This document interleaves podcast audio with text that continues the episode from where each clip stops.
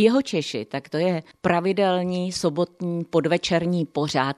A od mikrofonu vás teď zdraví Mirka Nezvalová. Já sedím v pracovně ředitele Jeho České vědecké knihovny magistra Ivo Kareše a povídat si budeme nejen o knihách a nově otevřené knihovně, ale především o něm samotném. A protože to jsou jeho Češi, tak pane řediteli, prozraďte, jste jeho Čech nebo náplava? Já jsem jeho Čech od narození Budějovičák, takže myslím si, že jeho Čech pravověrný. Ačkoliv rodina moje pochází z Vysočiny, z toho českomoravského pomezí od Dačicka, takže hm, my, když jsme v mých dětských letech jezdili jezd za prarodiči, tak my jsme byli český. Oni byli moravský a my jsme byli český. Čím jsou vám České Budějovice blízké? Máte tady místečka, kam si třeba sednete s knihou, anebo je jen tak proběhnete, protože už jsou vám dostatečně známé? Já mám České Budějovice moc rád. Je to město, ve kterém jsem vyrůstal. Mám zde místa, ke kterým se právě ty vzpomínky vážou, takže přestože to není úplně tak, teda, že bych, co by knihovník chodil s knihou a posedával po Českých Budějovicích, ale chodím, mám oči otevřené a mám to město prostě rád.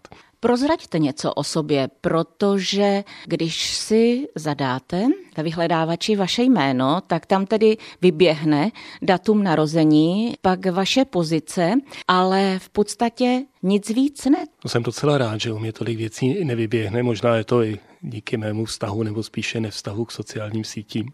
Studoval jsem tady Budějovicí gymnázium a poté pedagogickou fakultu Studoval jsem fyziku a základy techniky. To učitelství jsem docela dlouho dělal, vlastně od roku 88 do roku 97 jsem učil. Nejvíce úvazku jsem měl na základní škole v Nerudově ulici a rád na ty roky vzpomínám. Bylo to opravdu taková doba, která už se dneska asi učitelům netak často přicházívá. V Nerudovce byly tenkrát matematické třídy specializované. Byla to doba, kdy ještě nebyly více letá gymnázia, kdy teprve vznikala škola a ty první roky po roce 90 bylo to učení opravdu radost. Jednak ta nově nabitá svoboda a jednak motivované děti, které se chtěli učit. Byla to radost a obávám se, že dneska už to tak úplně není. Vy jste ročník 1964, takže jste si ve škole odučil těch 10 let. Proč si myslíte, že mnoho mužů do toho školství nemíří? Mám řadu kamarádů, kteří ve školství zůstali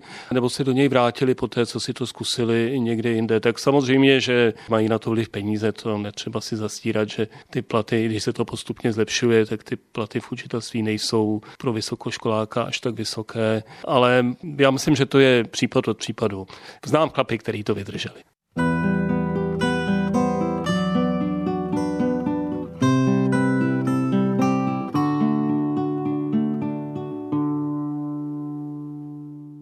S magistrem Ivo Karešem, ředitelem jeho České vědecké knihovny, si povídáme v pořadu Jeho Češi a on svou učitelskou dráhu po deseti letech opustil. Zamířil jste do knihovny a jestliže jsme předtím zmiňovali finance ve školství, tak já si myslím, že jste možná šlápl, co se týče peněženky z bláta do louže. No, opravdu peněženka nebyla to, co by bylo pro mě rozhodující v tu chvíli ani dnes. Nastala taková situace, že jsem nechtěl v tom svém předchozím místě zůstat, hledal jsem něco jiného, zkoušel jsem možnosti, některé byly opět z okruhu pedagogického. Když se objevila možnost konkurzu do jeho české knihovny, zkusil jsem to tehdy rád, protože knížky mě bavily od malička. Byl jsem velký čtenář právě této budějovické knihovny. Vzpomínám si, jak jsem každý pátek chodil do knihovny, do Rígrovky tenkrát a odnášel jsem si sedm knížek,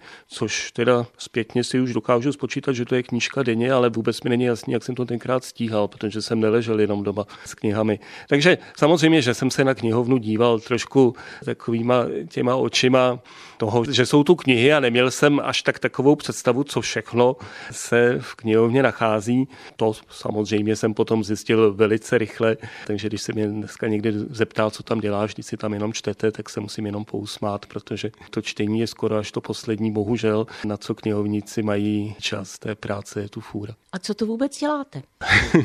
co by ředitel knihovny, tak musím samozřejmě uřídit ty lidi, kteří jsou tu zaměstnáni, což je nějakých 107 lidí dnes, když počítáme i ty kratší úvazky. Je tu několik budov, které musí fungovat. Vlastně jsou to dvě velikánské budovy, ta nová na Lidické a na Sadech je Gertová vila, dva velké sklady, čtyři pobočky, ještě máme další oddělení historických fondů ve Zlaté koruně, takže je to vlastně veliký organismus sám o sobě a je to o to komplikovanější, že my jsme otevření veřejnosti, takže denně do té knihovny přijde nějakých 1000-1500 lidí zákazníků v podstatě, kteří musí a měli by odcházet spokojeni a s tím, pro co si přišli. Takže je to v podstatě řízení poměrně velké instituce, která obsluhuje, když to spočítáme podle počtu registrovaných čtenářů, pomalu každého pátého obyvatele Českých Budějovic, ale mě naši čtenáři nejsou jenom Budějovičáci, jsou to jeho Češi, ale těch registrovaných čtenářů máme kolem 20 tisíc. Každý pátek si odnášíte stále pět knížek k přečtení? Neodnáším, ale přesto stále na nočním stolku tu knihu vždycky mám a spíš tam mám několik, které mám rozečtené. Musím se přiznat teda, že stále častěji využívám ten způsob, že si ty knihy půjčuju elektronicky. Je to jedna ze služeb, které jsme před časem zavedli jako první v republice, půjčování knih a ten komfort a ta rychlost toho půjčení je pro mě velice, velice zajímavá, ale nečtu jenom mé knížky. Právě to jsem se chtěla zeptat, eh, zda vám neschází to šustění papírových stránek mezi prsty při obracení. Trochu jsem se toho bál, ale došel jsem k tomu, že u knihy není důležité, jestli je to ta kniha papírová, která šustí a voní, když je nová, nebo jestli je to je kniha. Kniha je artefakt sám o sobě, důležitý je tam ten obsah. Samozřejmě, že když budeme mluvit o obrázkové nebo fotografické knize, tam rozhodně bych šel po té papírové, ale když se mám přečíst detektivku, proč by to nemělo být ve formě knihy? Jak velkou máte doma knihovnu? Protože já mám knihy všude možně, protože zbavit se nějaké knihy, kterou bych třeba měla dát do antikvariátu, tak to je jako kdybych si měla odříznout prst, takže já to skutečně nedokážu, ale předpokládám, když tady máte zázemí tak velké knihovny, takže ta vaše tak velká doba nebude. Ale je, je veliká. Knížek máme fůru, nevejdou se do obejváku, máme už i v dalších místnostech a, a je to přesně tak, jak říkáte. K těm knihám máte nějaký vztah a nechcete se jich zbavovat. Takže stále si tu knihovnu vlastní domácí prací také rozšiřuju. Ale samozřejmě ta práce v knihovně má tu výhodu, že když nějakou knížku chcete a potřebujete, tak ji seženete velice snadno a rychle. Ale to platí pro všechny, nejenom pro ředitele, to platí i pro návštěvníky a čtenáře knihovny. Co vás na té práci v knihovně nejvíc baví, když teď pominu ten ředitelský post, i když zase zmínil jste, že vedete spoustu lidí. Je to práce s lidmi, která často přinese uspokojení v v tom, že se něco povede. Teď zrovna tu sedíme v okamžiku, kdy se něco povedlo, kdy jsme otevřeli krásnou novou knihovnu a tohle to jsou právě ty okamžiky, které jsou takovou odměnou za tu práci dlouhou a, a těžkou. Takže baví mě ty okamžiky, kdy si můžu říct, a tohle to se nám povedlo, z toho máme radost a může se přemýšlet, kam půjdeme dál. Je pravda, že od poklepání na základní kámen do otevření uplynuly vlastně dva roky, což je, dalo by se říci, velký rekord a ta knihovna je zajímavá i tím, že je otevřená daleko více veřejnosti. Ne snad, že by předtím nebyla. To byl právě ten náš hlavní záměr. Ona, Česká vědecká knihovna funguje zároveň jako městská knihovna, těch provozů po městě máme více. Když začnu těmi nejmenšími, tak jsou to ty pobočky na předměstích, potom je to knihovna na sadech a v těchto těch půjčovnách byl od počátku, tak jak ty knihovny postupně vznikaly a fungovaly po řadu desetiletí, volný výběr. To znamená, že si čtenáři mohli sami vybírat knihy na regálech. Ale chybělo to vlastně v té části knihovny, kde těch knih máme nejvíc. To je ta vědecká nebo studijní část knihovny, která kdysi sílila právě na Sadech a po roce 90 se přestěhovala do bývalého muzea revolučního dělnického hnutí na lidickou třídu. Ta fungovala opravdu, když pominu studovny samozřejmě, tak ta vlastní půjčovna fungovala jako výdejní okénko, víceméně. Našli jste si knížku, nejdřív v blízkových katalozích, teď už poslední léta v knihy se vybíraly v elektronickém katalogu, ale pořád tu bylo vlastně jen to, že jste přišli k tomu pultu s tou knihou, kterou jste si někde našli a doufali jste, že je to ta pravá. Ono je to vlastně v knihovnách hodně podobné jako v obchodě. Jsou věci, které bez problémů nakoupíte přes e-shop. Jsou věci, pro které si potřebujete dojít do kamenného obchodu, vyzkoušet, prohlédnout, ošahat. A naše knihovna na Lidické dříve byla pouze tím e-shopem a ode dneška už je i kamenným obchodem, kde můžete chodit mezi regály, hledat knížky nejenom podle toho, jak, co máte v hlavě, že zrovna potřebujete kvůli studiu třeba, ale třeba se vám zalíbí obálka, zalíbí se vám vazba a budete si ji chtít prohlédnout, tak se zastavíte hned vedle vás. Bude krásné místo k sezení, které doufám, až doby ne, doba covidová už nebude ohrazené, tak jako dneska eh, bíločervenou páskou, ale budete si tam moci opravdu sednout, knížku si prohlédnete a rozhodnete se, vemu si ji domů nebo nevezmu, nebo zůstanu v knihovně o hodinu déle a přečtu si ji tady.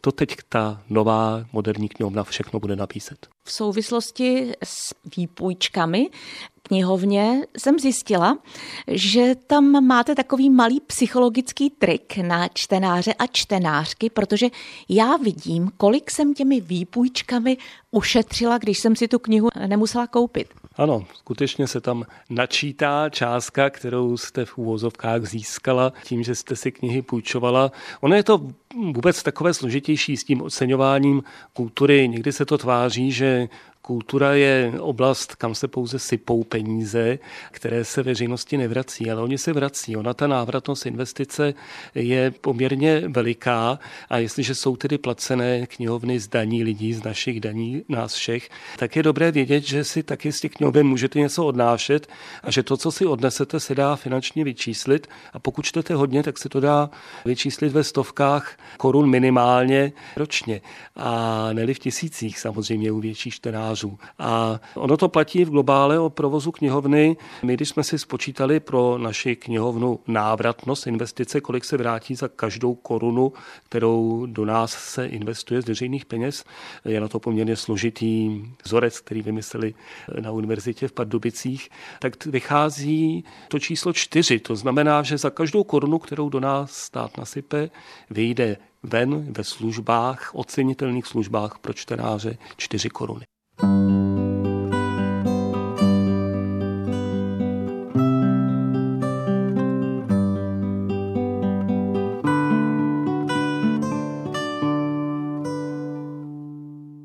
Když se řekne kohoutí kříž, tak si můžete vybavit kde co. Ovšem, když řeknete slovo kohoutí kříž a přidáte si k tomu jeho českou vědeckou knihovnu a především jejího ředitele, magistra Ivo Kareše, tak se dozvíte zajímavé informace. Já bych doplnil nejenom je, ale hlavně mého kolegu Jana Bareše, básníka a překladatele. Kohoutí kříž je internetová kniha, internetová databáze, která je věnována šumavské německé literatuře. A já kromě toho ředitelování jsem si velice rád nechal i část té odborné badatelské činnosti a to je právě práce na těchto internetových stránkách Koutího kříže. Takže je to vlastně čítanka, kterou když si na internetu najdete pod velice jednoduchou adresou kohoutykris.org, tak se dozvíte něco o staré, ale nejenom staré Šumavě. Je to čítanka šumavské německé literatury, literatury, která byla součástí tady toho kulturního povědomí, protože Jižní Čechy byly skutečně zemí dvou jazyků, češtiny a němčiny a tří národů českého, německého a židovského, které se navzájem prolínaly, ovlivňovaly, někdy v dobrém, někdy ve zlém. Všechno to bohužel skončilo po druhé světové válce a my se snažíme tuhletu historii nějakým způsobem připomínat tak, aby to, co tady bývávalo, aspoň v těch literárních vzpomínkách a záznamech zůstalo zachováno. Já jsem se na ty stránky podívala a překvapilo mě, že jsou tam třeba vzpomínky nějakých úplně obyčejných lidí. Jak je vyhledáváte? Protože to se bez práce s archivem asi nedá. Při výběru autorů do Koutího kříže se hledí pouze na to, aby tam byla vazba na Šumavu. Vůbec nejde o žánr, vůbec nejde o literární kvality, takže tam najdeme skutečně autory, kteří jsou symbolem té šumavské literatury, Štiftra, Klostermana, Vaclika. Najdeme tam ale i autory, kteří jsou známí pouze regionálně a najdeme tam skutečně i lidi, kteří třeba napsali jednu jedinou vzpomínku nebo kronikářský záznam. Ale ten je často cený, protože může zachycovat vesnici, která dnes už neexistuje. No a jak vyhledáváme tím největším pramenem zase knihovna, že jo, jsme v knihovně, je tady regionální oddělení. Myslím si, že naše sbírka šumavské literatury je jedna z největších v republice a velkým takovým pramenem jsou třeba rodácké časopisy, kde se často tyhle ty vzpomínky objevují. Nebo jsou to noviny, které vycházely v druhé polovině 19. a v první polovině 20. století. Ty jsou mimochodem dneska už zase na našich stránkách přístupné i digitálně. Digitalizace je jedna z věcí, která se v naší knihovně velice úžasně rozjela, takže v fůru těch publikací dneska můžete získat na našich stránkách. Takže je to taková dlouhodobá mravenčí práce, kdy se vyhledávají informace, jak najde se nějaký zajímavý autor, zajímavá vzpomínka, zajímavý článek, pak se hledá, kdo ji vlastně napsal. I to je někdy v práce v podstatě detektivní. Máme-li v ruce jenom jméno o kterém ani nevíme, jestli je to skutečné jméno nebo jenom pseudonym. Pak se postupně dopracováváme k tomu, kde ten člověk žil, kdy se narodil, kde zemřel, co ještě napsal jiného.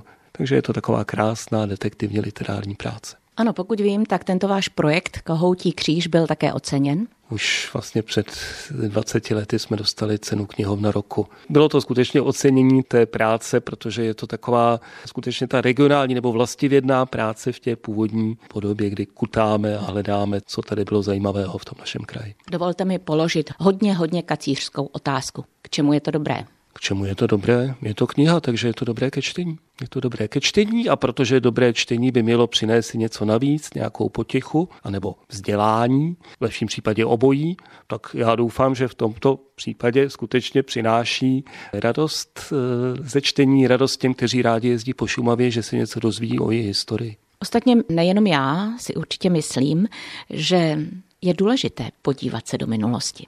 No samozřejmě, a ta minulost nebyla vůbec jednoduchá a kohoutí kříž v tomto případě je cený tím, že přináší pohled těch jiných očí, pohled z druhé strany, který jakkoliv s ním často nebudeme souhlasit a našim uším a očím se to nečte dobře, ale je dobré ten názor té druhé strany minimálně znát. Vy jste zaměřením technik i vystudováním, tak eh, určitě dokážete z rukávu vysypat číslo, kolik, že těch autorů tam dnes máte? Vzhledem k tomu, že jsme před nedávnem otevřeli a spustili nové vydání Kohoutího kříže, tak jsem se to číslo ještě nenaučil na spaměť, ale myslím, že to je asi 2200 plus minus. Teď ho momentálně opravdu přesně hlavě nemám. Říká ředitel jeho České vědecké knihovny Ivo Kareš, s kterým si povídáme v pořadu jeho Češi.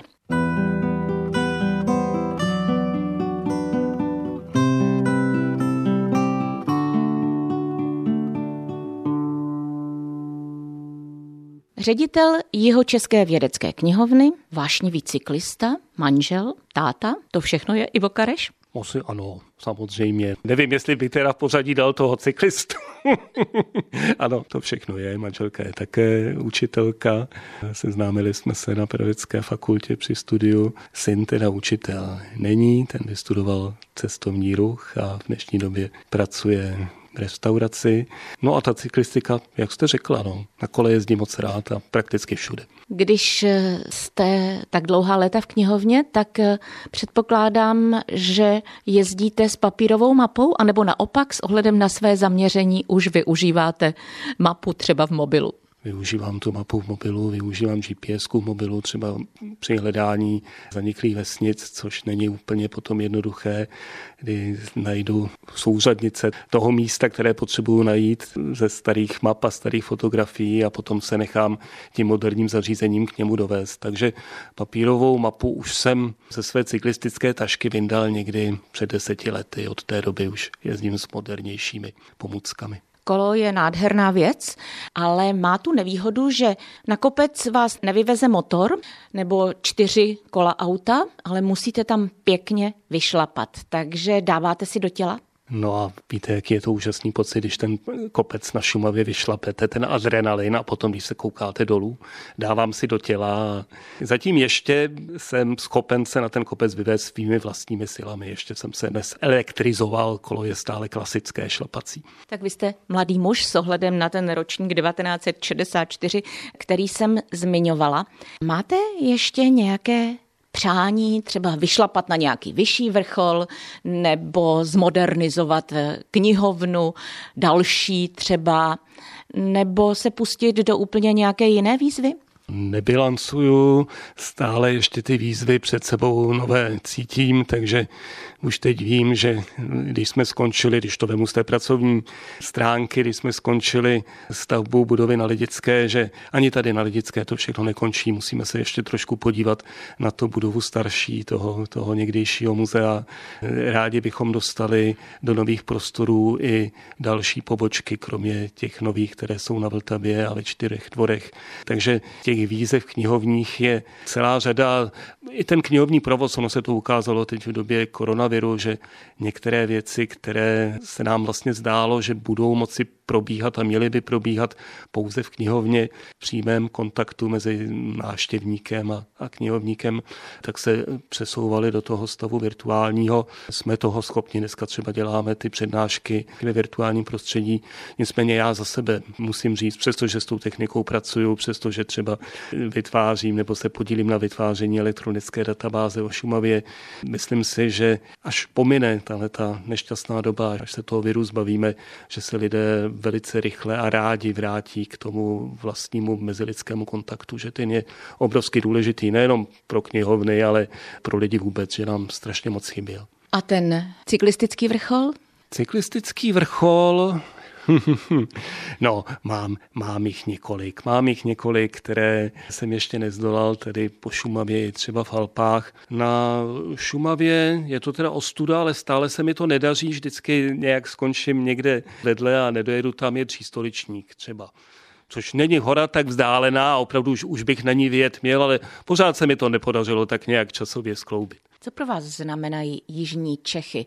Protože jeden známý geograf kdysi řekl, že zatímco ostatní lidé v České republice třeba říkají, že jsou ze Splzně nebo že jsou z nějaké oblasti Moravy, ale ti, kdo jsou z Jižních Čech, tak říkají velmi hrdě, já jsem z jihu Čech. No já teda říkám, že jsem z Budějovic, ale cítím, cítím to tak taky. Je to kraj, který mám rád. Já jsem tady doma a možná už teda jsem trošku pecivál s věkem, ale já si tady skoro vystačím. Já těch, těch míst krásných je tady tolik, že pořád ještě je co objevovat. Včera zrovna jsem zase kvůli koutímu kříži se byl podívat eh, nad Brlohem do obce, která se jmenuje Kovářov.